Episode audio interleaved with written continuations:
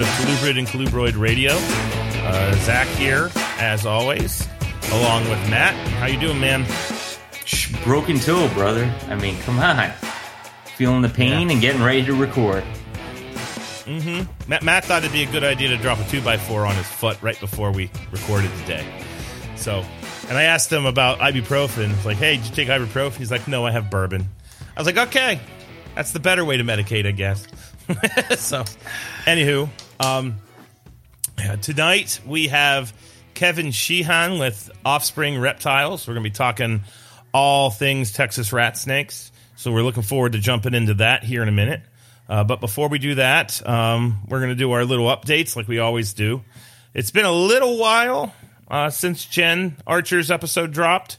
Um, I, are we back on our two week or th- are we on our three week rotation now, Matt? I, can't remember. I think we're on a two week right now, but that's all subject yeah, to change. this will. oh yeah, immortal change because we're really busy guys.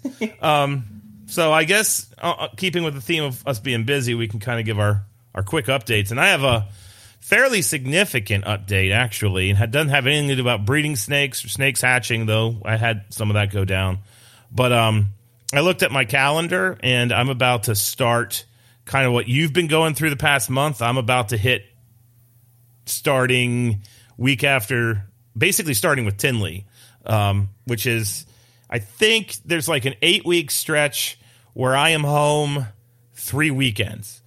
So I was thinking about the book when I saw that a couple weeks ago, and I basically was like, "Hey, Russ, we got to get this thing done." And um, I have been working nonstop on the final edits.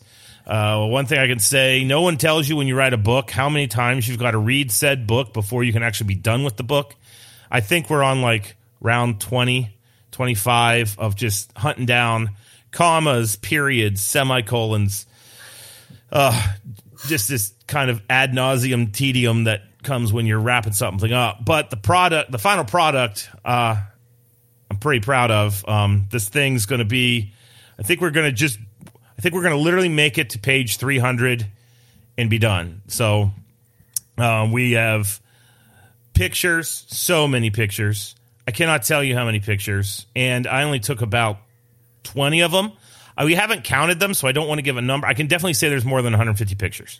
Uh, that I know for a fact. And every one of those pictures needs a photographer credit, and all of those pictures need a caption. Um, and uh, when we were done with that, you know, that added literally tons of pages to the book. Um, the husbandry piece is done. I added an appendix in the 11th hour because I thought it'd be pretty cool to have 20 different locations around South America and, and kind of got some inspiration from Euromastic's book. I bought my son actually. Um, and then I was talking with Scott Eipper, who just published this tome, is the better way to say it, on Elapids. And uh, they put in a bunch of climactic information. So I thought, what the hell, I can do that too. So added a 30 page or sorry 20 page appendix in, in like the 11th hour of all these different locales where all the snakes live to kind of give the keepers an idea of what the annual rainfall is high temperature low temperature mean temperature um, but yeah no this thing should knock on wood be heading to the publisher i'm going to say I think I, I don't think I'm being cautiously optimistic. I think I'm being optimistic that we're going to be sending it away by the end of next month. So um, the last email I sent to Russ was finalish revision.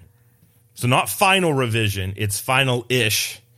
But those of you who have been kind of giving me motivation and props for the book, I thank you highly. And we are nearing the end of this process, and hopefully, either around Christmas time or the new year, um, a book on xenodontid snake husbandry and natural history will be landing for all of us to enjoy. So that's my big announcement. Other things final false water cobra hatched as in a single baby.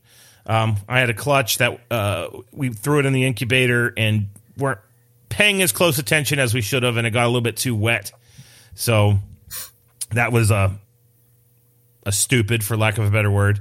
So we have one baby out of there, but I'm down to about I don't know. I think I have seven left So anybody that's interested in a falsie, um, shoot or hit me up on Facebook or in, Instagram because I want to move these guys as soon as possible. They're high yellow or hypos. I prefer high yellow, and I think I'm down to one or two high black animals. Uh, had a clutch of thorn scrub, rat snakes hatch. Um, those are big babies. Wasn't prepared for that. Uh, going eye clutch hatch. And the final eggs in the incubator, I have a clutch of lavender um, Florida Kings. I, if you listen to the last episode, I inherited all of Jen Archer's animals. Some of those have double clutched, and those are from Jen. But it's kind of weird because we're like getting ready to wrap up hatching and all that kind of stuff. And I thought, okay, get a break. And now it's like cold here.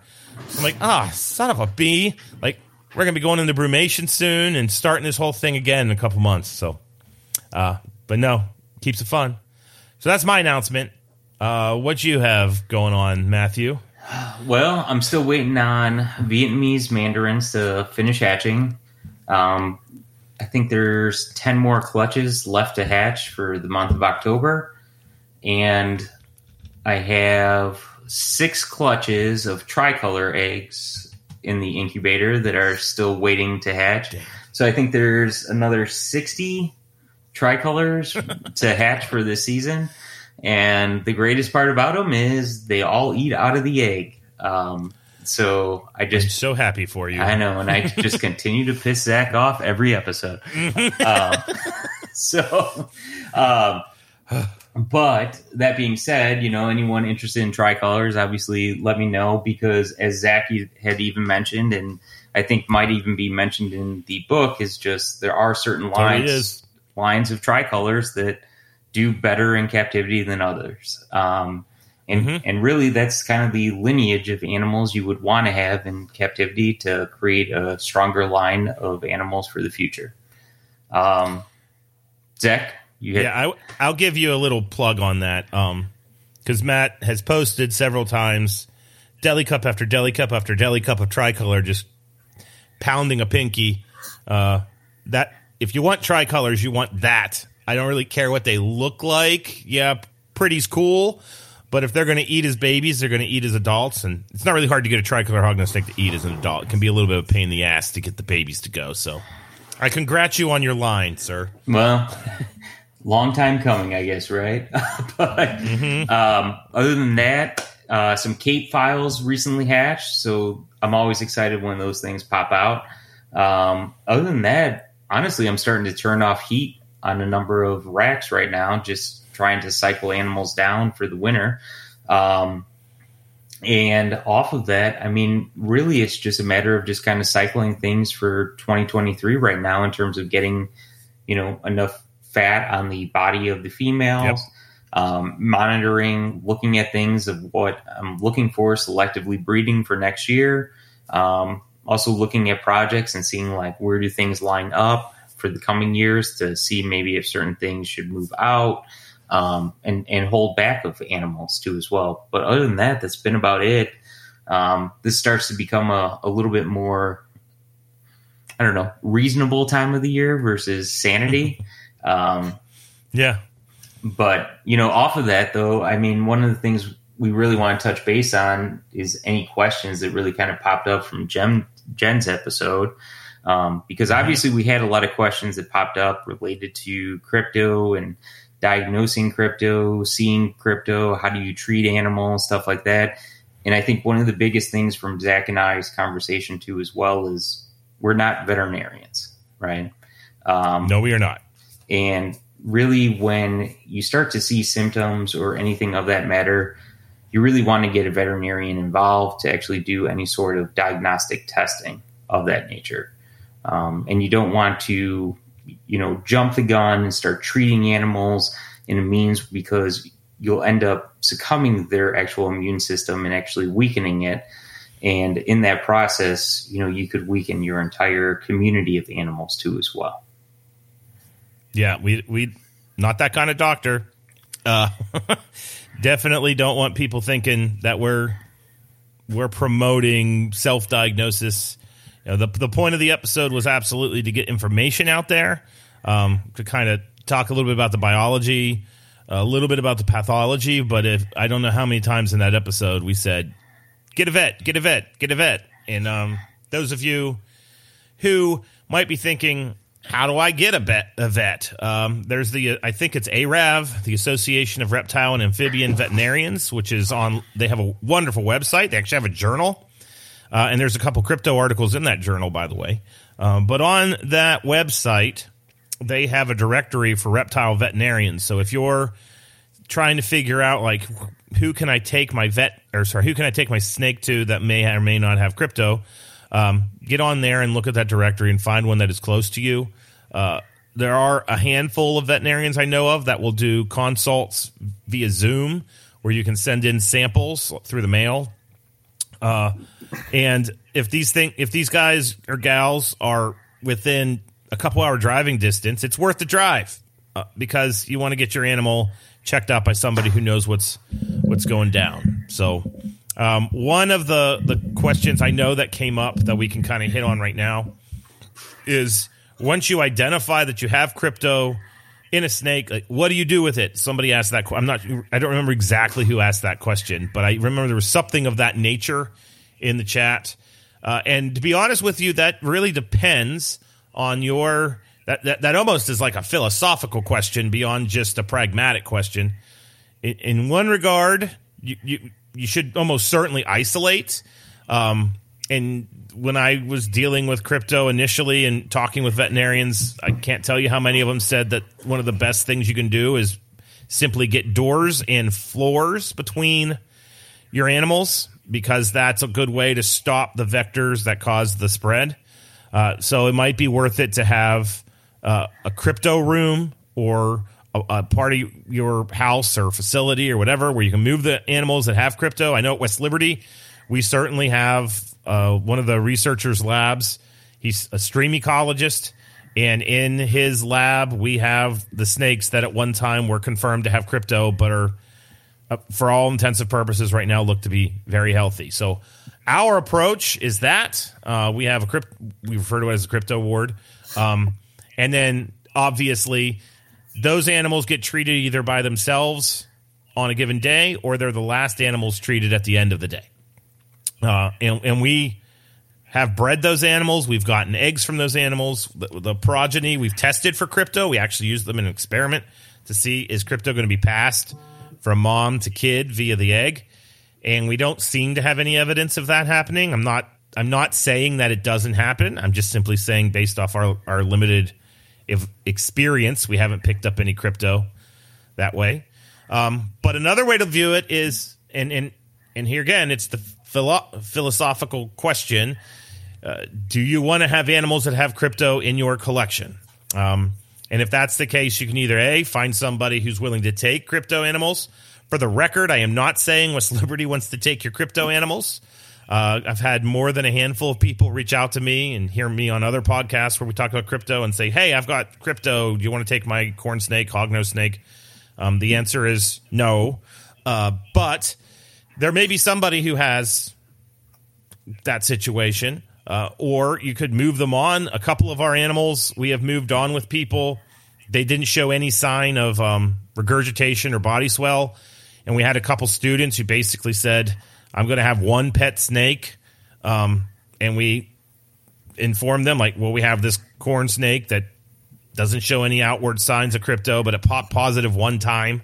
So in that situation, you know, we've moved them on that way, but it's really kind of up to you what you ultimately will will do. Do you have anything you want to add to that, Matt? No, I think, you know, right now especially becomes the time for the biggest shows around the country too as well. And I think mm-hmm. one of the biggest things that anyone listening to this episode or you know any episodes in the future really needs to take to, into consideration is quarantining animals appropriately you know, because you, mm-hmm. you you really just don't know what an animal might have until you actually have it in your collection. And I think it's just one of those preventative measures of which, you know, and it, it's a due diligence, right? It's the responsibility of totally. any keeper keeping animals. Um, and it's also really the responsibility of anyone uh, vending at a show. You know, you want to make sure that you kind of go over these kind of profiles of quarantining um, especially when someone's walking through a show, you know, with animals in their hand and walking through a whole exhibit. You never know what can happen. Um, it's very easy. It's just like people picking up the common cold, right? Walking through. I mean, you, you just want to make sure you're taking preventative measures. Um, you know, obviously included off of that is just quarantining animals. It's very easy to do, and it should be a part of the daily process, especially when you're, um, you know, buying animals that may be substantially expensive too. So, yeah, hell yeah. Nope. Here at the house, my quarantine is my son's former toy room. it has two racks in it and a bunch of Rubbermaid tubs. Drives my wife crazy. It's on the third floor behind one set of doors, and then where I'm sitting right now in my office, it's in the basement. So you got to go down multiple floors. It's got a door, and then the other collection. I have two collections here at the house. Um, the other, the big snakes are in the garage, which is behind another set of doors. So I really took that floors and doors idea to heart when uh, setting it up. But there's not a single animal that goes into these the tubs and the racks that I'm in or the PVC enclosures until it's been in that room upstairs for at least 60 days. And to be honest with you, I go 90, uh, only because once you've had to deal with a crypto outbreak one time, uh, you will never not, if it, uh, unless it doesn't scar you, and I don't know how the hell it doesn't scar you, you will not, you will not not quarantine after that. That's that's pretty much all there is I have to say about that. So well, yeah. Off of that, I mean, why don't we move into a more positive nature? And uh, Zach, yes. Zach, you want to introduce our guest for the night? Yeah, it's been very gloom and doomy around here with the crypto episode, and now we're doing a follow up for the crypto episode. So, on to better and more fun topics. Not better topics, but more, much more fun. How about that? So, like we said before, we have Kevin Shea uh, from Offspring Reptiles. Um, Kevin has been keeping reptiles pretty much forever. It sounds like from the, the little bit of time I got to know Kevin that this is a family affair and that, you know, dad and, and other family members are into this as well, which is pretty cool. Uh, and we're going to be talking tonight about Texas rat snakes. We're going to be talking about um, kind of why we do this, uh, the passion part of the hobby. And yeah, so without further ado, Kevin, welcome to Colubrid and Colubrid Radio. Um, how you doing tonight? I'm doing great. Thanks, guys, for having me. Yeah, love to have you. So why don't you tell everybody just a little bit about yourself, your background, how long you've been doing this, and, and where Offspring Reptiles came from? Oh man, uh, it started in about 1999, and I was uh, three years old. I got my first corn snake. Uh, I don't know if you. I'm sure Matt's been there. Lee Watson's swap meet in uh, Streamwood, Illinois. No, haven't Where, uh, haven't been there yet. no, it's no no longer. Oh, no longer. I yeah. guess I'm never going. Yeah, Lee, Lee Lee Watson is dead, but that was quite the interesting aspect of um, shows that were initially starting throughout the Midwest, and we I can tell gotcha. a little bit of history about that afterwards. We we start this one, so okay, cool. Yes. So that was uh, that was my first snake. I'm the youngest of three. I got two older brothers. Uh, they actually raced tor- uh, box turtles before I was even born and everything. So I was basically born into it. My dad was breeding rat snakes and everything before they were even born in the in the early '80s, and uh, never really. He just sold in the local pet shops and everything. Didn't vent any shows or anything. And then, uh, you know, I just grew up around them. My uh, my oldest brother went to uh, college for biology degree to be a teacher and that's where uh, he got into the retics and everything. And we started vending Tinley after we got a couple clutches of those, and uh, actually found my first set of Texas rat snakes on one of the Tinley pages. And that's my dad was going to buy them, and I said, "No, I, I want these." Like, what are you going to do with these? I'm like, ah, I'm going to breed them. So they were they were babies at the time, and it's like, there's no way you're going to breed those. So I think I was 16 at the time when when that first happened, and uh, ever since then, I mean, the Texas rat snakes, man, that's just than than my love. That's cool. Yeah. So cool, cool, cool. that's like one of the cooler parts I think in this episode too is kind of talking about you know how you actually get into a certain species and really grow off of that species and advance because you know, it, it's mm-hmm. one of those things, Kevin, and you and I have talked about this over the years too. Is you know, focusing on one specific um, demographic, you know, and kind of expanding off of it, selectively breeding, um, you know, breeding for different traits, breeding for different morphs. You know, at this point in time, I mean, you pretty much have all the morphs of Texas rats in your collection. I, I mean, yeah, I would, I would say so. uh, you and you and I, Matt, have talked. There's uh, been talk. I don't.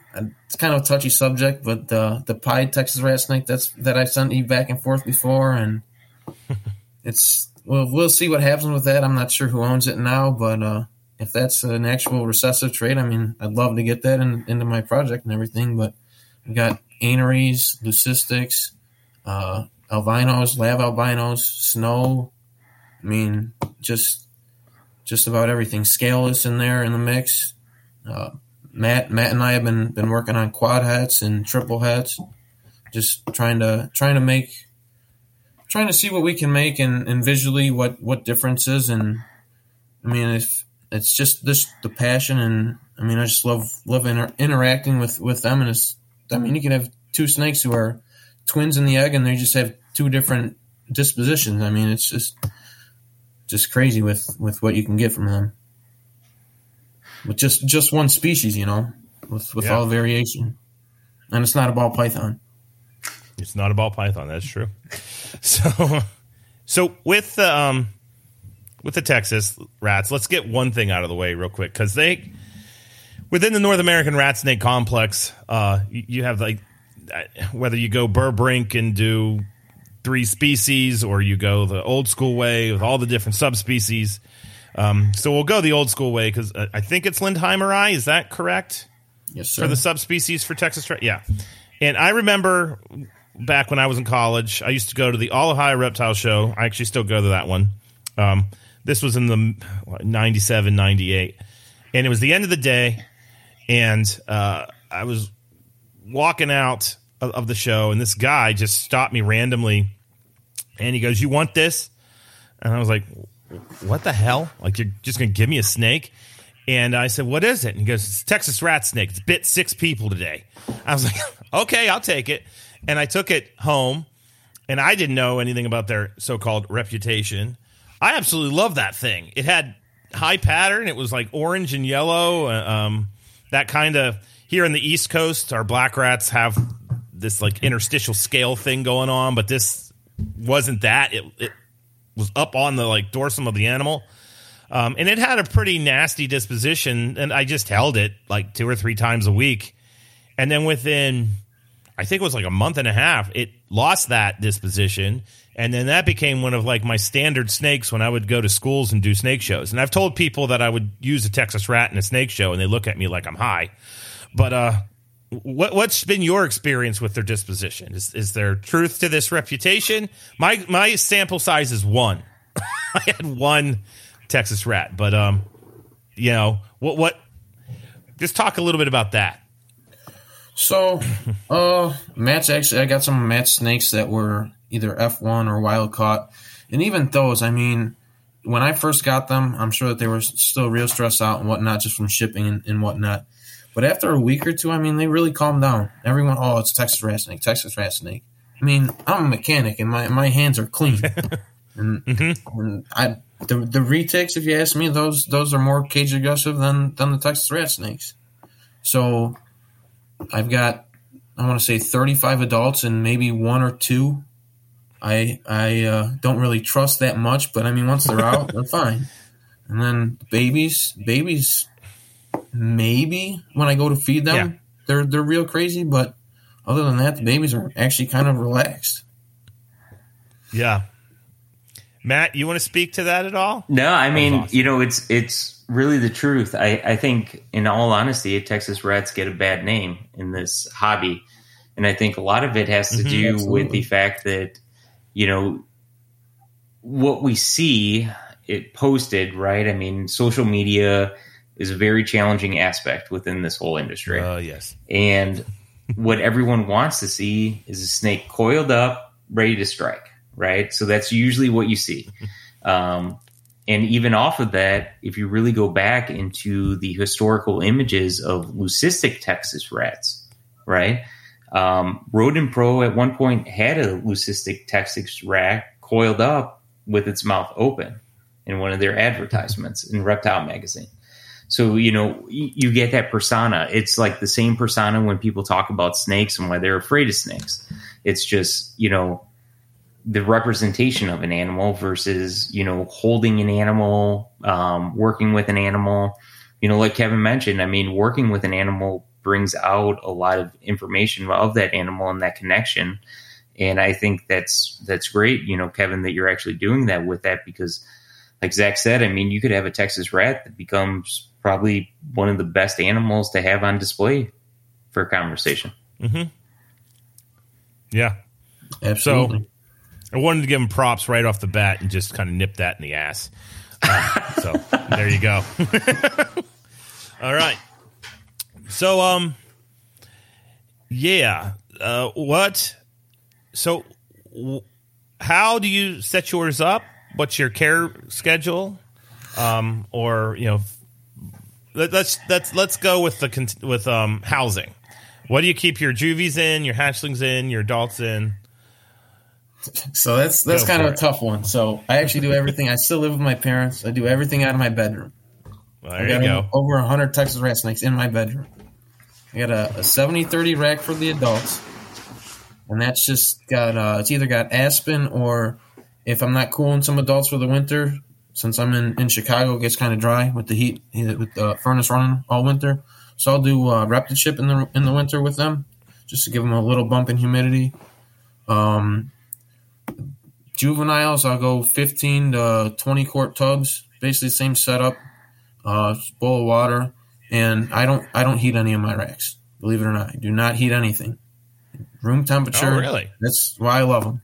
And I, I don't even think I've told Matt that before, and him and I have talked about these for years. And uh, so, like I said, everything's out of my bedroom, and then babies, I'll do either V18s or uh, what is the new Freedom Breeder one, the, the skinnier one that's the same size, the Freedom Breeder 15, is it? I want to say one, sure. one of those tubs. but like I said, I, I do everything in my bedroom, so space is tight. I've got um, 10 gallon tanks that are flipped on their side with a drop down door. For I actually have one scaleless leucistic, and she's like my prized possession. It's the first scaleless leucistic that I produced. She's in that. She's like in a showcase cage in my room, mm-hmm. and uh, I just try and try and keep it basic, basic with these guys. I mean, why why go go? I mean, I have uh, cork bark in there and everything, but I'm not not trying to make it a stressed out environment when I go to clean it and change everything up. Go to put it back in there and they get stressed out and they possibly may not eat, may not breed that year or something like that, going along those lines. So, Kevin, real quick, going off of that comment, at one point in time, I posted an image of a Texas rat in a rack, and the guy said that's the most deplorable husbandry I've ever seen. And what's amazing to me is people have no idea where these animals are found. Um, they would not realize the deplorable conditions of where these animals are actually situated because these animals are 100% scavengers. Um, you know, that being said, you know, Stan Grumbeck, who I was just going to bring that up. yeah, the, one that, the one that you sent me that was in the chicken coop getting pooped on. I'm sure eating the eggs and everything. So I mean, what I mean, what is that snake used to living in? Right. Well, yeah. it's it's trying to stay hidden and scavenger scavenging for the for the eggs. Why did Stan send that to send that to you and then you sent it to me because it was stealing his chicken eggs? Right. and and I mean that's really kind of the truth. I mean, I think you know, as field biologists too as well. I mean, one of the best ways to find snakes is by laying down boards searching through rubbish, trash, anything like that, because that's where those animals are going to be fine because that's their security level of it. Um, so, you know, I mean, talking about keeping it simple doesn't necessarily mean that it's bad because you're keeping it more as a sanitary condition, easy to disinfect, clean, everything like that. So. Well, exactly. But, yeah. But by providing them the bedding too, you're it's funny that we're talking about this right now because I teach at West Liberty the herpetoculture herpetology and herpetoculture. The lecture is herpetology. The lab is herpetoculture. It's probably the, my favorite class I've ever taught. And we are just we've been doing week after week after week in lab of like we do a week on lighting, then we do a week on caging, then we do a week on plants, then we do you know all this kind of stuff. And this is for people that want to work in zoos. So we're talking about building like crocodile enclosures at Brookfield Zoo, as well as keeping stuff in your your house. And one of the things we talk about is like there's lots of ways to add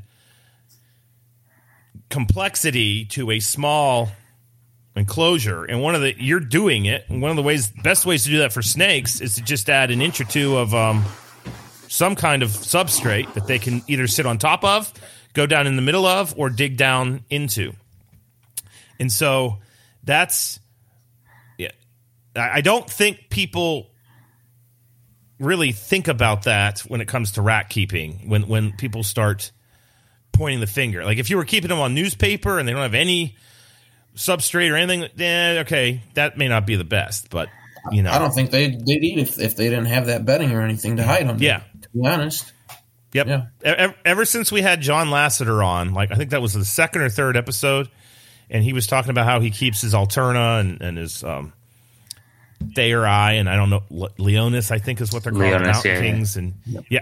And he talked about how he had a rack tub and he gave it two inches of aspen bedding, and you know where are these snakes live in. They're living in rock crevices, and you know it's really kind of made me rethink the way we we view a rack, um, a rack tub. So not necessarily. I don't want one set of herpetoculturalists to be like, "Oh my god, he's pro rack." I'm not saying that per se. I'm I'm but I am pro if you like are giving them what they need in the rack. I don't understand what's what's what's horrible about that. So Ex- exactly. And that's Yeah. that's like my whole thing is so the I make ten gallon conversion kits. I also breed gargoyle geckos, so I'll take those with the drop down door, yeah, and and I'll use that, and I can stack them up like a rack in the same, basically almost the same amount of footprint as a uh, a twenty eight quart tub, but it's got more height to it, so I can put tree branches in there and, and whatnot for Yeah, to give I- it something to climb on.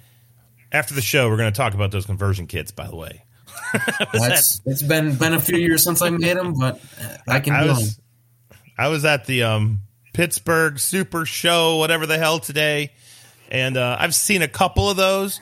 I've never seen as many of those as I saw today, and I thought, good God, I've got 20 10 gallon aquariums in my garage right now. It's like, That's I gotta learn how to do this. It's perfect for the juveniles. It's got the perfect foot, Mm-hmm. footprint, and yeah, yeah, yeah, yeah. Okay, so let's talk a little bit about this. We're not heating them thing. So, do you not heat in the wintertime and the and the in the summertime? And you think that's like what's responsible for the trigger for breeding, or or so I've no? actually- yes. I've actually done it a couple ways. Okay. So my first year I did it, it I, like I said, I've never ran heat in, on any of my racks or any of my cages. So the first year I did it, I cooled everything, cooled everything, everything bred. Second year I, I when I was breeding, same thing, no heat in the summer, spring, any of that. In the winter I cooled half of them, and half of them I didn't. Half half the females are cooled, half the males are cooled, and then the same vice versa that weren't Yeah. cooled. And uh, no problem breeding. Like I have a feeling. uh, I'm sure you guys will know more about it with the biology background and everything, with with the pressure changes in, in Chicago and Mhm. everything, most likely triggering it. Um, this year with all the all the genetic traits and everything, I'm most likely going to cool everything just to to give it that extra push so everything goes next year. So, but the the cooling, uh, my dad's been a mechanic his whole life, so he doesn't like like the cold or the heat. so our house stays right around 78 degrees year round, and that's in my bedroom and everything. And I've just found that that to be the optimum temperature. And Matt and I were talking talking about this before we even started about about feeding them. I feed them chicks, I feed them chicken chicks, pheasant chicks, and everything. And they'll they'll eat one day, and three days later they're pooping out that meal with Yeah. with no heat. So, I mean, would I could you benefit from that? I'm not 100% sure, but I don't see a reason to with with the success that I've had. Yeah. Oh no. If it ain't broke, don't fix it, man. Bingo. That's that's the way I feel. Well, and, and, and Kevin, you know, this is something um, Clint, Bartley, and I, we've been playing around with a little bit too, is I really do think we overfeed animals in captivity. And in, in, in terms of that conversation, you know, feeding a heavy rodent diet versus a poultry diet for a number of different North American species, those animals will typically have um, lower fecundity or and the males especially will have limited success in terms of their breeding behavior. And by feeding chicks what i have noticed with black rats and texas rats is that the males especially have a higher attraction towards females because they're not having any sort of um, heavy weight or fat. And i think it really does play a role when you start to really think about you know diet what we're actually doing heating especially of the animals. I mean all this stuff plays you know that giant experiment you know in our collections. And by heating animals too warm we can obviously reduce the sperm count of males right? I mean it's just like Oh, I'm um, experiencing that with my blood pythons. yeah. So i mean I you know them for four years and I haven't got a got a good fertile clutch. yeah. And I think it's it's too hot. yeah. You know, So I mean, you know, you obviously keeping temperatures lower. You're also feeding a prey item that um, digests a little bit easier. It's a little bit leaner. I think that all plays an active role here in your keeping cycle. And and Zach, I mean, you you would have information off of that too. Yeah, no, I, I agree. I, I think um, uh, we're actually I, I'm I, I've got to kind of think about what I want to do with the students here, um, because we've kind of we've we've made a lot of baby colubrids in the past couple years for theses, and that's all well and good. But when you end up with 250, 300 babies, and I know Matt's like, "Puh, 300 babies, what's that?" but um, for us normal people, uh, th- that's uh, you know, that's a little daunting. But we're we're now looking at. I want to do some stuff looking at growing colubrids in particular um, with a avian diet versus a rodent diet, and and I do think there's a lot of truth to that. With Pantherophis, it makes so much sense to have a heavy chick bird diet because in the wild, these guys are well known nest robbers. Um, whenever they occur sympatrically with Lampropeltis uh, and Pituophis to that degree, there there's there's niche partitioning. I'm certainly not saying that they're not underneath a piece of tin eating a meadow vole if the opportunity arises. But uh, king snakes don't normally go up. Gophers will go up, but they don't go up as often as the Pantherophis do. These these snake, snakes, a large percentage of their diet is birds, and there's a biologist that all colubrid uh, keepers, especially if you keep North American stuff, y'all need to nerd out with one of my absolute heroes on planet Earth. His name's um, Dr. Henry Fitch or Dr. Fitch. He was at the University of Kansas uh, forever. He was at a field station. He moved in there with his family uh, when he first got the gig in Kansas, and then he lived there for like more than 40 years. And he just literally caught snakes the entire time he was there. He had his kids catching snakes, he had wives catching snakes, bringing snakes into his kitchen. Um, and he would take the same data on all these different species. He would make them regurgitate, see what they were eating, and then he did this for forty consecutive years. And he's written a bunch of books uh, or monographs. He had PhD students doing this, and he wrote a book called "A Kansas Snake Community," which is just fantastic, nerdy natural history book. And in there is rat snake, and you know, when you look at the diet, it shows that birds were an extremely important part of that particular snake's diet. Whereas some of the other species that we commonly keep, like bull snakes and, and you know the latter, that they were feeding primarily on rodents. So I see absolutely nothing wrong with chicks. And another thing about chicks is if you can find the right supplier, chicks are freaking cheap. Um, they are nowhere near as expensive as these damn rodents, which used to be 50, 75 cents a pop. Now they're more than a dollar a piece. Uh, so there's another benefit that's probably going to be pushing more people to chicks maybe than biology. Um, trying not to go broke with your snakes. Um, so yeah, no, by all means, I think it's I think it's a, well, a worthy endeavor to to feed feed that way and not feed them as often as we are. And when when uh, when Matt sent me that snake from from Stan that was stealing the chicken eggs, that's basically what kind of got me started on. "Eh, You know what? Maybe I should switch some diets up around here, and you know I've had great success with that. And whether it be chicken chicks, pheasant chicks, quail chicks, and any chick really. Well, and it's funny too because like some of the Texas I have here, I'll actually put chicken eggs inside of their cage, and they'll actually Yep. eat chicken whole chicken eggs. Um, but you know, I mean, that's one of like the cool parts when you really start to elaborate in terms of natural biology, thinking about where animals are found, thinking about diet, you know, and and Kevin, I mean, you know, thinking about temperature ranges too as well when you start to really look at that.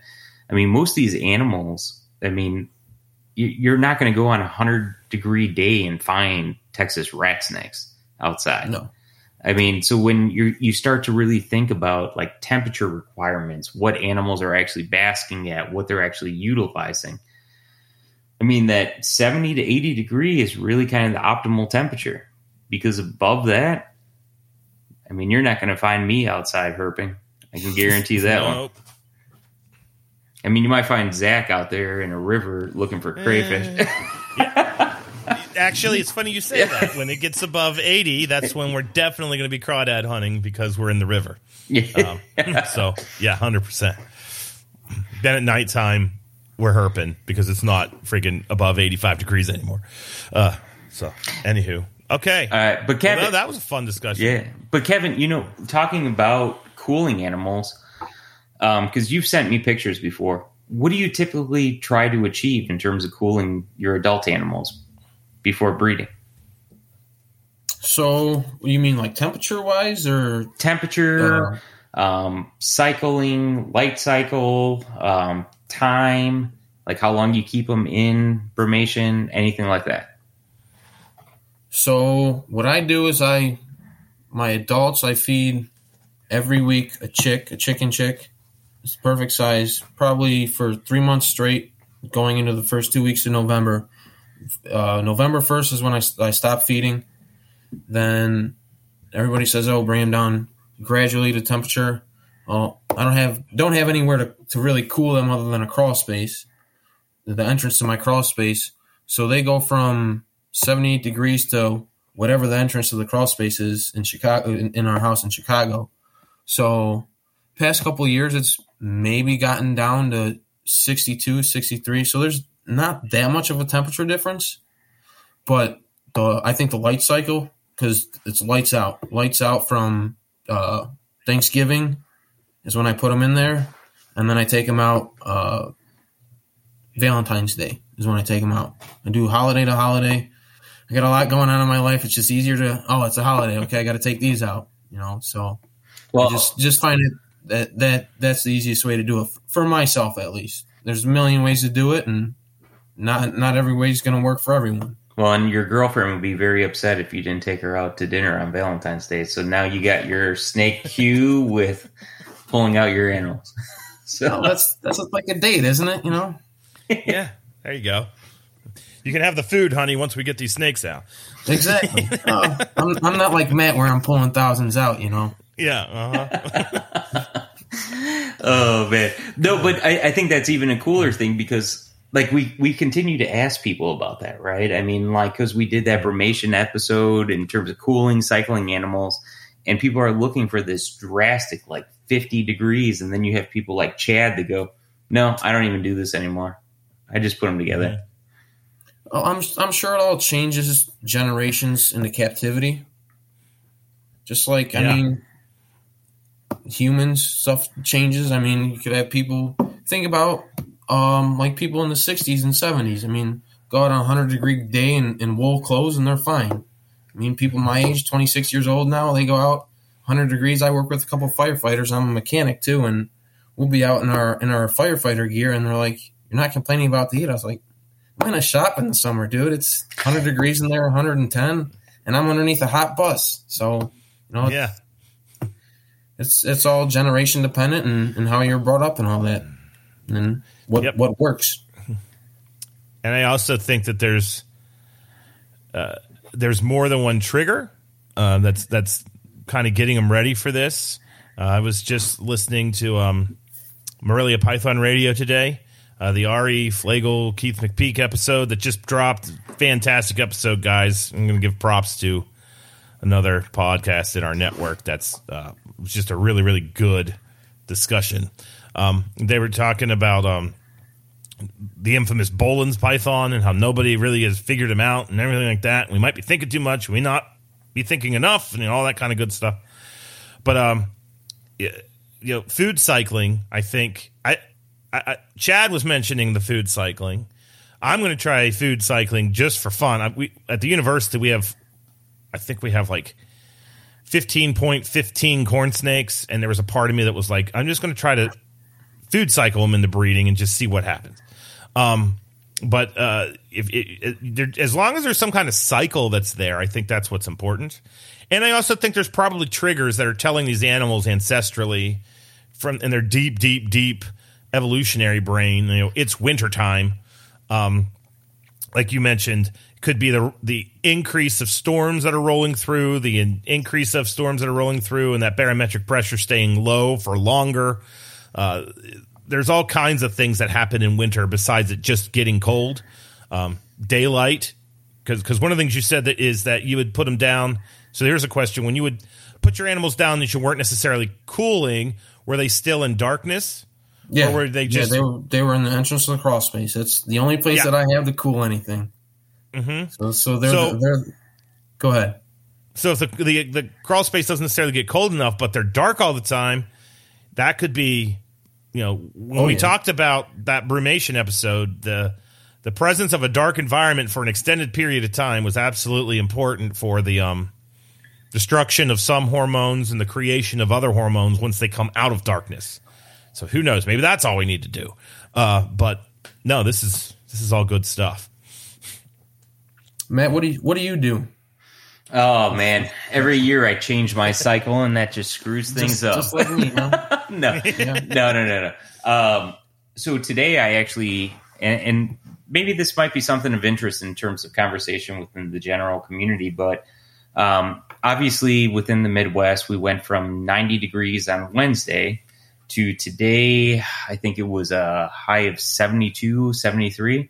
So I ended actually, I turned off all of my thermostats on animals, um, respectively. Uh, yeah. So even though they don't turn on, um, you know, obviously, in terms of the temperature regulation, you know, I, I turned them off. Um, and I actually put together my Rubidus and some of the um, Mexican Rubidus, those were just going crazy today.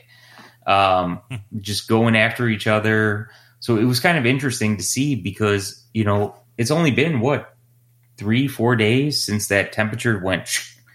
And I mean, naturally, those animals triggered, right? But it makes you really start to think. I mean, and this has been one of my biggest plays with keeping animals is you have to adjust to what's going on in your natural environment. Is everywhere around the world, temperature changes. You can't follow a structure of I'm turning off everything on, November 1st, right? It's just what's going on outside. If, if it's snowing outside today, I, I really needed to have turned off my thermostats, right? Because those animals are going to pull that barometric pressure and they're going to be like, wait, I'm going to stop feeding. I'm going to stop this. I'm going to, you know, because there, there's so many different natural cues that we don't even know. I mean, you know, in terms of um, this time of year, a lot of people get sinus infections, right? And a lot of that has to do with barometric pressure changes. These animals are not very different off of that. I mean, they're still going to feel those climatic changes. They're going to feel it within their body.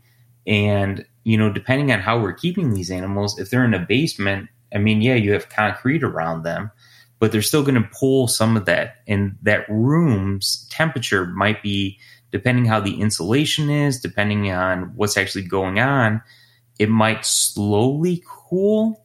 But if you had it in terms of like your bedroom, or you had it in a hallway, or you had it upstairs, those changes are going to be rapid, right? I mean, because like those animals are going to pick up on that. I mean, one thing we've never even talked about was like the reptilian third eye, right? I mean, and Yeah. we, we've never even brought that up because we've never really had enough time to really talk about chemical cues in animals of that nature.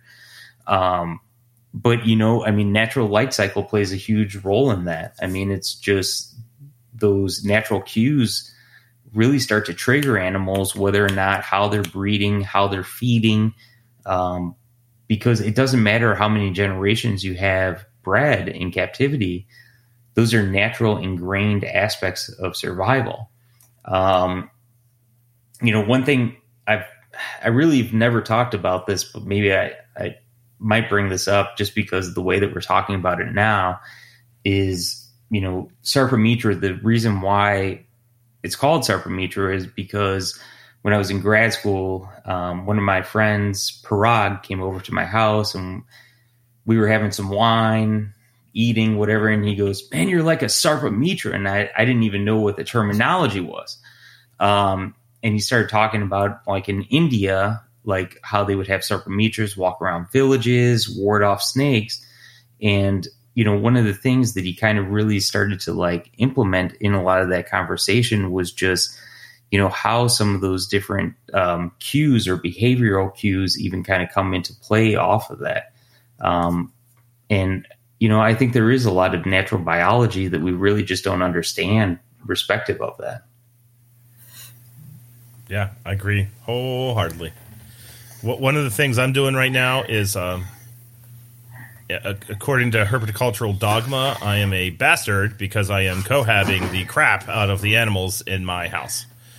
And the reason why I'm doing that is there's some really cool papers that have been published recently that show that not all snakes, but some snakes may be far more communal and uh, receptive to, to groups than we ever wanted to let on. Um, garter snakes, in particular, there was a paper that just got published this week. I haven't read it yet because it was published this week, but they were talking about how basically there's this whole thing. It's where the snakes have friends.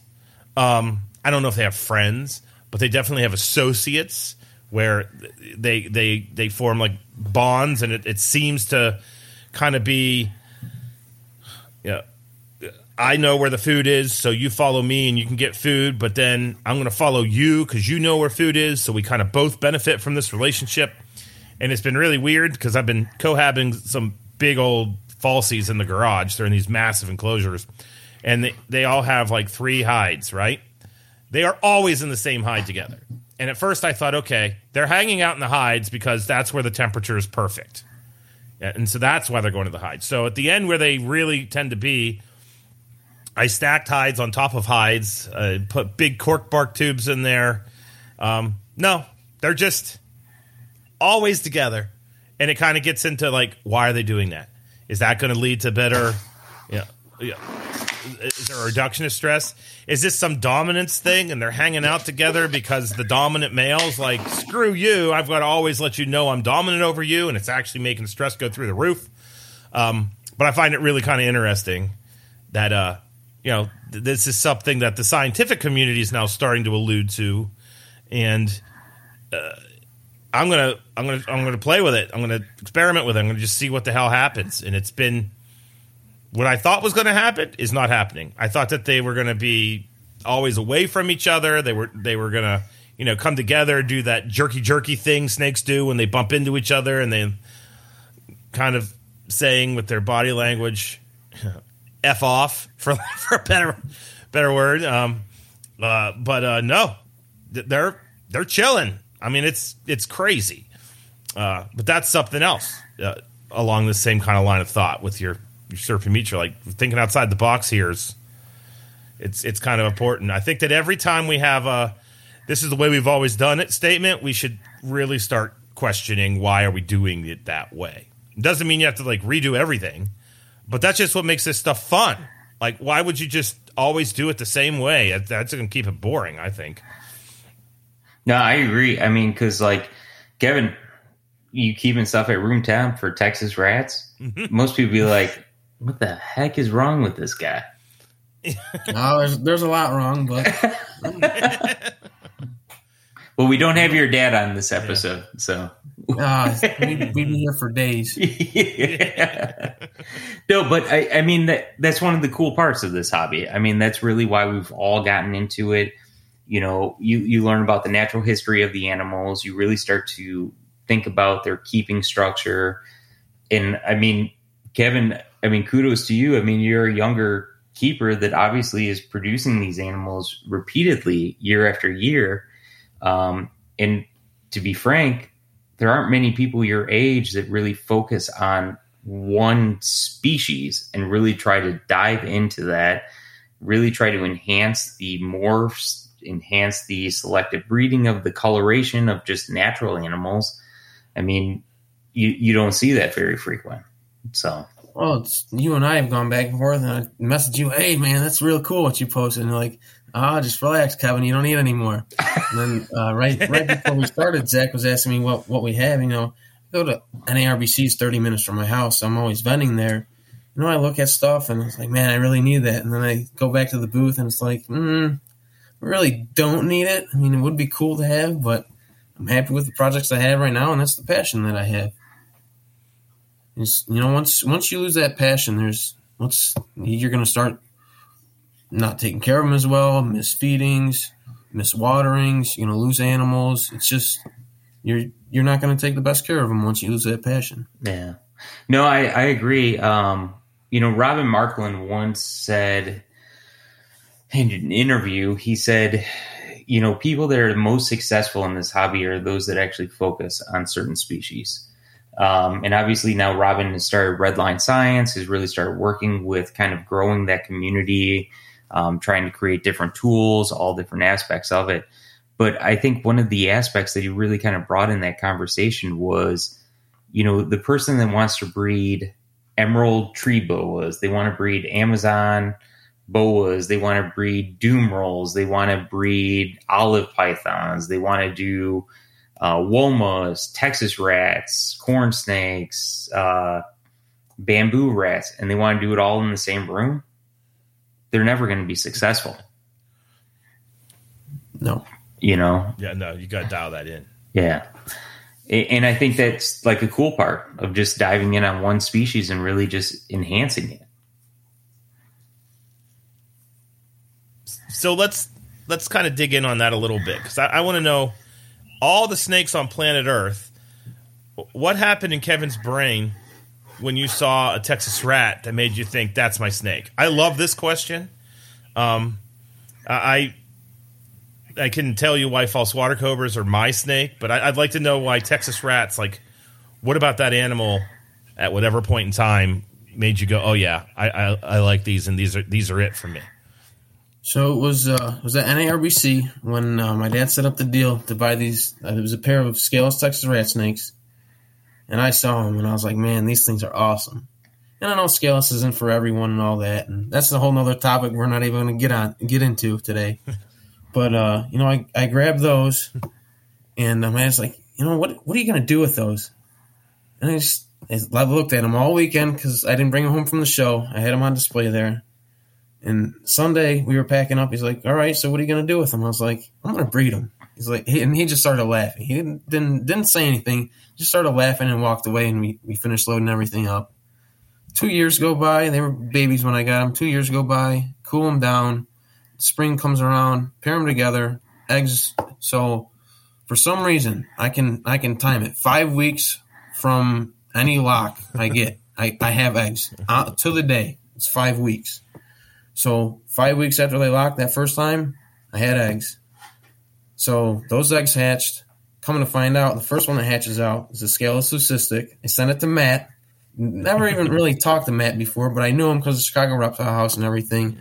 And I asked him, I said, dude, what is this? I said, I know you've got rats, Texas rat snakes and everything. And I said, this this just hatched out of two normals that I bought. And he's like, oh, that's a leucistic. He's like, uh, did you know that they were het leucistic or anything? It was a leucistic scaleless. I was like, no. So then I, I go to work for the day. I work second shift at the time. That one for hatch first thing in the morning. Come back at night and there's a blue and black one. I was like, okay, what's going on here? So I send that to Matt. Matt's like, dude, where did you get those? It's like somebody had them on a, on one of the Facebook Tinley groups and I bought them. It was a scaleless anery that hatched out. So every every baby that I I produced that year, I think I've only sold one male, and then one female. I think from that from that clutch, and the rest I've held back. And last year I, I hatched a couple. I uh, proved out a couple of pos het females and a couple posset males. So I'm I'm debating on bringing those to Tinley to to to get rid of those since I, I produce either 100% hets or visuals now that'll be up to size. So it's we'll we'll see what goes on from there. But uh, and just the variety in them. I mean, you can have two snakes that look 100% different and it's the same genetic and everything, or you can have two different genetics and they look exactly the same. So there's mm-hmm. there's some 100% het aneries that I have that look anery when they when they get up to size. And how do I how do I tell people? Yeah, it's 100% het, but it looks like it visually.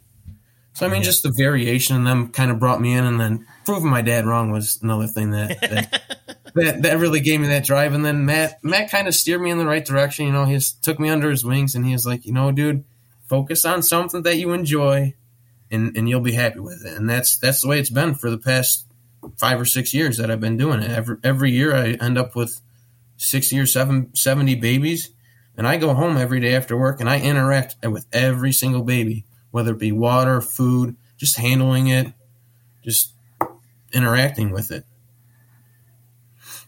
Yeah, trying to get rid of that, that Texas rat snake uh, name for them. Mm-hmm. There you go. No, that's perfect. Perfect, perfect. Yeah, no, I, you know, it, it really is something though. I mean, because when you interact with the animals, you really start to learn about them. And I agree. I mean, it really is a lot about selective breeding. I mean, some of the Texas rats that I have, I mean, some of the het animals, I mean, they're like quad hets. Some of those are my favorite animals. I mean, the orange, purple colorations on the animals. I mean, you, you really can't compare that to anything else. Um, you know, because everyone just thinks of a Texas rat as like a drub, like brown animal but there's so much more in terms of coloration.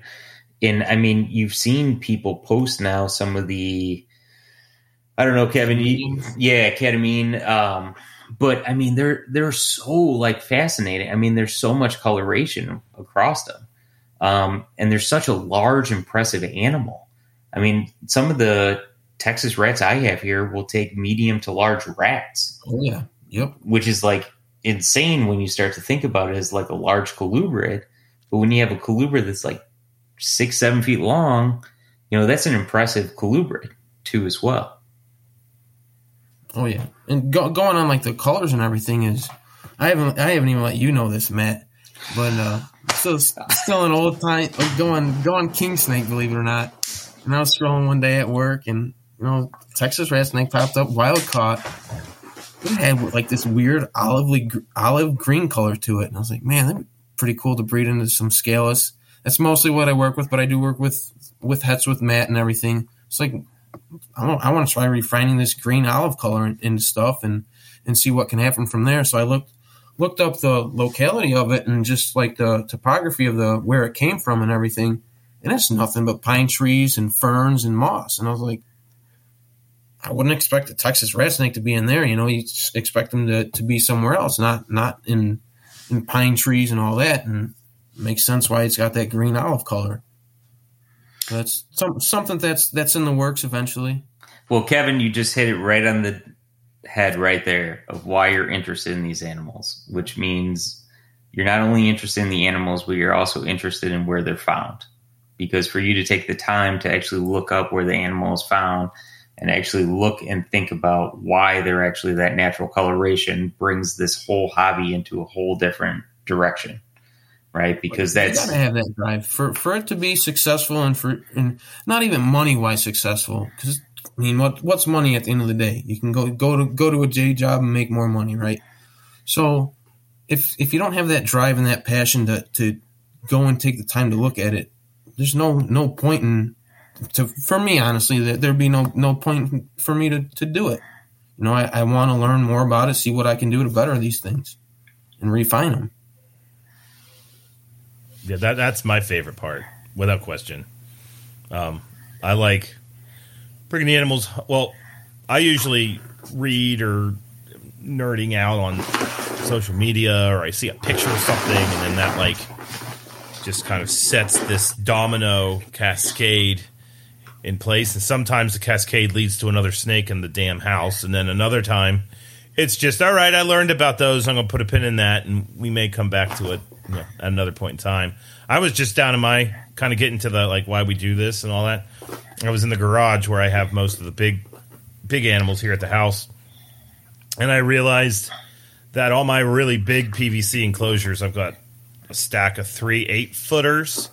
They're eight foot long, three feet deep, two feet tall. Um, and then I got some six footers on the end of that uh, and I was looking at it and I was like, it's like all South America. I never realized that it was all South America. Um, my anacondas are there, yellows, not greens. That's I'm not doing that. a couple boas, uh, and then the falsies. They're all there, and uh, you know, I've I've in, in writing the book, I've done the same thing you did. Deep, deep, deep dive. Like I barely knew Paraguay existed four years ago now I know every major city in Paraguay, all the rivers that are in Paraguay, the difference between the the, the different types of cerrado, like all that stuff. Um, the wetlands, it's just, and, all of it. Every time I look at those snakes, especially the yellow anacondas and the false water cobras, because they pretty much live the exact same spot. I, I am just, per, I am always thinking about what's happening in Philadelphia, um, not Pennsylvania, Paraguay what's happening in the capital of Paraguay, what's happening in the Iberá wetlands in Argentina right now. Uh, and it just makes it that much more fun. Like that's the thing I don't understand. Like I, I can't. I get having a thermostat, setting it, breeding, blah blah blah, but just kind of up leveling like you you did when you looked at what was going on with the topography and why is this thing green. That just kind of takes to a different level and makes it way more interesting to me like that that that that's what what's the driver is, is learning those kind of little nuggets. Um, and then you put all those nuggets together with an animal you raised that was in a deli cup, and then you get more of them. Like you can't ask for anything better than that. Absolutely. so, you kidding me? That was like the best thing that happened when we all got Apple phones or whatever, or weather.com app. It's like, uh-huh. oh, what's going on here? Oh, holy yeah. cow, what? What's the temperature there? Mm-hmm. So yeah. So Kevin, you know, off of that, I mean, all right, you've got all these morphs, right, of Texas rats. What's the long term goal here? What do you want to do with all this stuff? Oh, you know, changes every day. You know, that's gives gives me that drive. It's like one day I want to make snow scalers, then another day it's like, oh, I want to do this. I really love the the anery scalers just because they got that bluish purple tinge. But then it's like, okay, maybe I don't like the scaleless on them because then it's the black and white Texas rat snake, you know. It it changes every day, it changes every day. It, it, it's enjoyable. There's no no really end. I wouldn't say there is an end goal, but there isn't at the same time. Mm-hmm. If that mm-hmm. makes any sense. All right, makes total sense. So my goal with the Texas rats is to some way, form, if anyone listening to this episode knows where I can find any of these, Mark and Kim Bell at one time had some lavender albino Texas rats, and they've disappeared from the hobby. if anyone has any of those, I'm sure Kevin would be interested and I would be interested. Um, so obviously, let us know because that would be very cool to actually rekindle those types of morphs in the hobby. Well, Matt, uh, may actually have some. Uh, I just got those. they were sold to me as lavender albinos, but I like I, I sent you those. Some, I'm gonna send you some pictures here tonight, and you tell me what you think about them. But they were sold to me as lavender albinos. I've got one female that's up to size. She'll go next year, and then uh, I picked up a trio a month ago, and uh, someone out of Pennsylvania had them, and so hopefully, in the next couple years, I'll be, I'll be able to get you taken care of, my friend. this is like uh, the keeper and the kept, right? Exactly. I actually have a question for Matt because I just had like, I just put some stuff together here. our, our second episode with Clint was about black rat snakes, and here you had these projects with Clint with black rat snakes. Now we're talking with Kevin about Texas rat snakes, and you got projects with Kevin with Texas rat snakes, and you're kind of known as the Asian rat snake guy, but it seems like American rat snakes kind of do it do it for you a little bit here because uh, you know I, you don't. What other rat snakes are you working with that are from from the states? Oh man, I mean, they should probably just call me the Godfather of rat snakes now at this point, right? Yeah, I know. I, I, I think that we need to like change feels this like it. Every- classification. Every day there's something new on his page. Oh man. Um, well, obviously, I work with corns, right? Which Mm-hmm. is still one of those aspects, but um, That's a rat snake. yep. Um, red rats, which is still kind of a controversial subject with people that keep corns and Mm-hmm. traditional. Um, Everglades, I still keep. Um, yellow rats, I still keep. Um, Baird's, I still keep. Um, I'm like scrolling down because some of these I just keep like a pair at this point, and it's just mm-hmm. in you know one of my long term goals, and and some people know this, some people don't know this, but before I die, I would actually like to produce in captivity every rat snake that's available in captivity. That's actually Cool. my long term goal. So hopefully I don't die tomorrow, so I can actually Yeah. accomplish. Um, but you know, it, that's something I've I've found a real strong passion with rat snakes, and it's something that I've continued to drive and really kind of move forward. But one of the things that you know off of that is Texas rat snakes were nothing in the years Yeah. past, and I was literally given one yeah, at a show. yeah, and So there you go. you know, Kevin, I met, man, it's got to be what, like 10 years ago now, Kevin? Probably even longer at this Yeah. point. Um, I mean, I'm sure you probably met me when I was in a stroller at one of the shows or something, or at Chicago Reptile House, something, Yeah. something like that. but, you know, it, it's cool. It, this is something I find really enjoyable. And, and Zac, you yourself as, you know, an educator and, and mentor too, as well as it's, there's different people you're going to meet along the way in this community. And some people are going to be able to help to foster the growth in that aspect. Um, Mhm. And, you know, Kevin, I, I really do appreciate, you know, your conversations because they were always very good conversations. They weren't about money. They weren't about, you know, XYZ. You were actually interested in the animals and it actually showed your true colors. Um, I never mind talking to people about stuff like that. But when it gets to a certain point of just one aspect of it, and you're not trying to refine your breeding goals, you're not trying to find out about the animals. Um, for instance, I got a message today from someone that just wanted to ask what's the best animal I could add to my collection that would add the most monetary value years coming forward. I'm not going to respond to that message.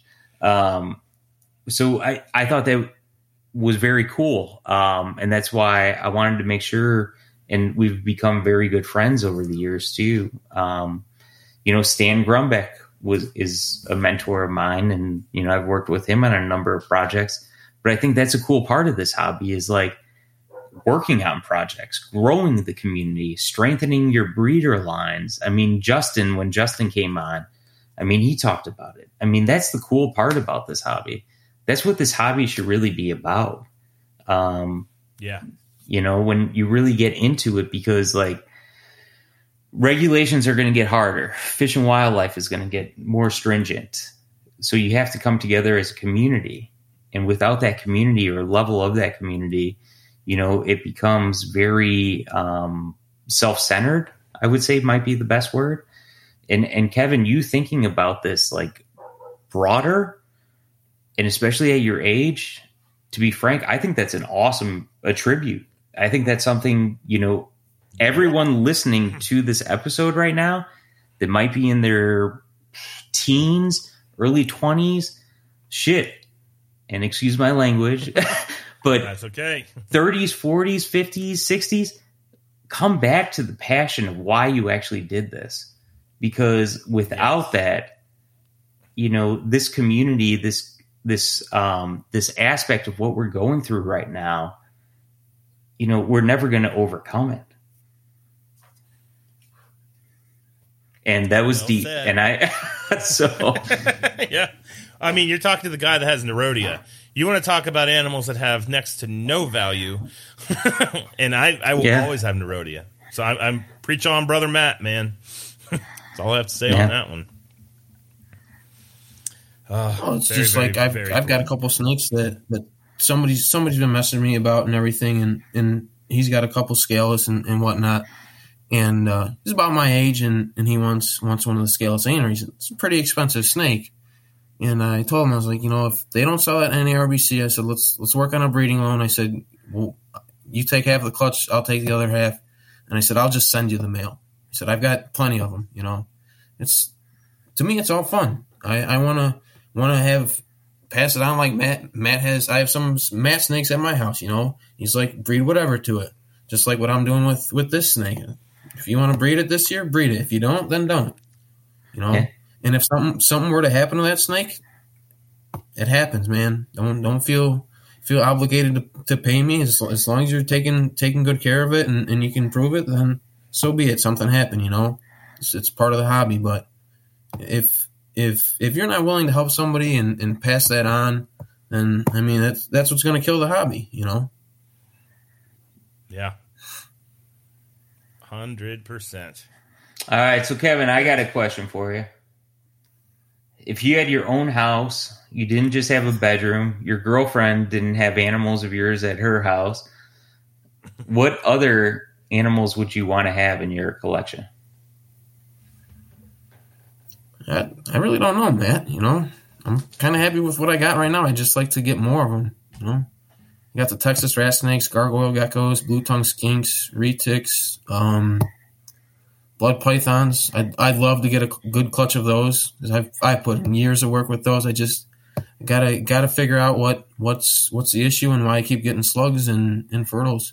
You know, so to say that I'd get another species, I I don't don't see a a reason to. You know, I'm I'm happy with what I have, and I just love to expand and, and be able to to wake up in the morning and, and not have other snakes looking at me. but it's I, I love it the way it is right now. So who knows? Maybe I'll have a bunch of snakes in my in my room when I, when I get my own house. Yeah. On, on that note, there's a Musarana that lives in the closet in my wife and I's bedroom. So there you go. The, the girlfriend's actually half asleep right now, looking at me and shaking her head. That's the only place that damn thing does well. Uh, I have a wonderful wife. That's And and Zac's wife is going like this. she can't hear. There's a wall. Uh, she would definitely, It, Yeah. It'll be moved out of the closet tomorrow. yeah. anyway, cool, cool, cool. Um, so where? Here's a question for you. We we ask everybody this question, and we can kind of we can add a little bit of meat to the bone with this this go around since the, the the theme of the second half of the pod this go around's kind of been this whole passion driven um a- aspect to herpetoculture and young guys getting in and all that kind of good stuff. So what do you think the future is for herpetoculture? Do you think it's it's positive, negative, um full of hope, full of dread? Where where do you neutral? Um any idea on that? Be interesting to hear your perspective. Uh, it's actually funny, funny that you bring that up because Matt and I were talking about that. Well, while you were getting logged on, it's you know, it's people my age, and I, I hate to say it as like a category and everything. But all they think about is money, money, money, money, money.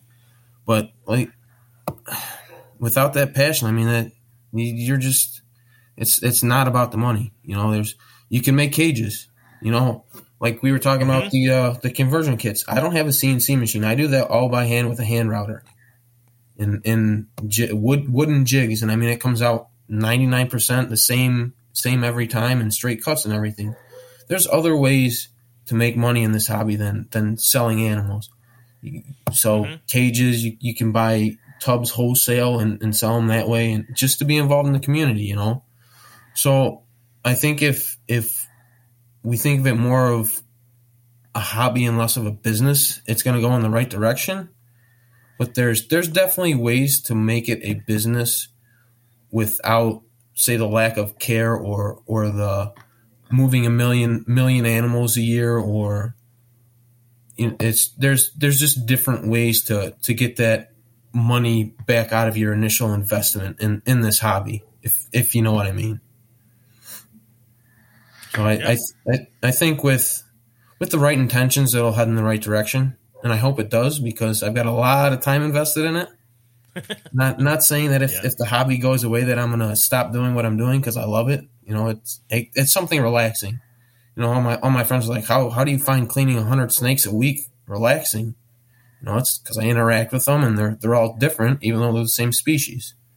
So as long as as long as we have that passion, that drive, and yeah, money's money's there, and and you can you can make it in the hobby don't have that as your initial drive. Have that passion and, and why you're doing it as that initial drive to, to stay in this hobby. And I, I think it'll it'll it'll do great.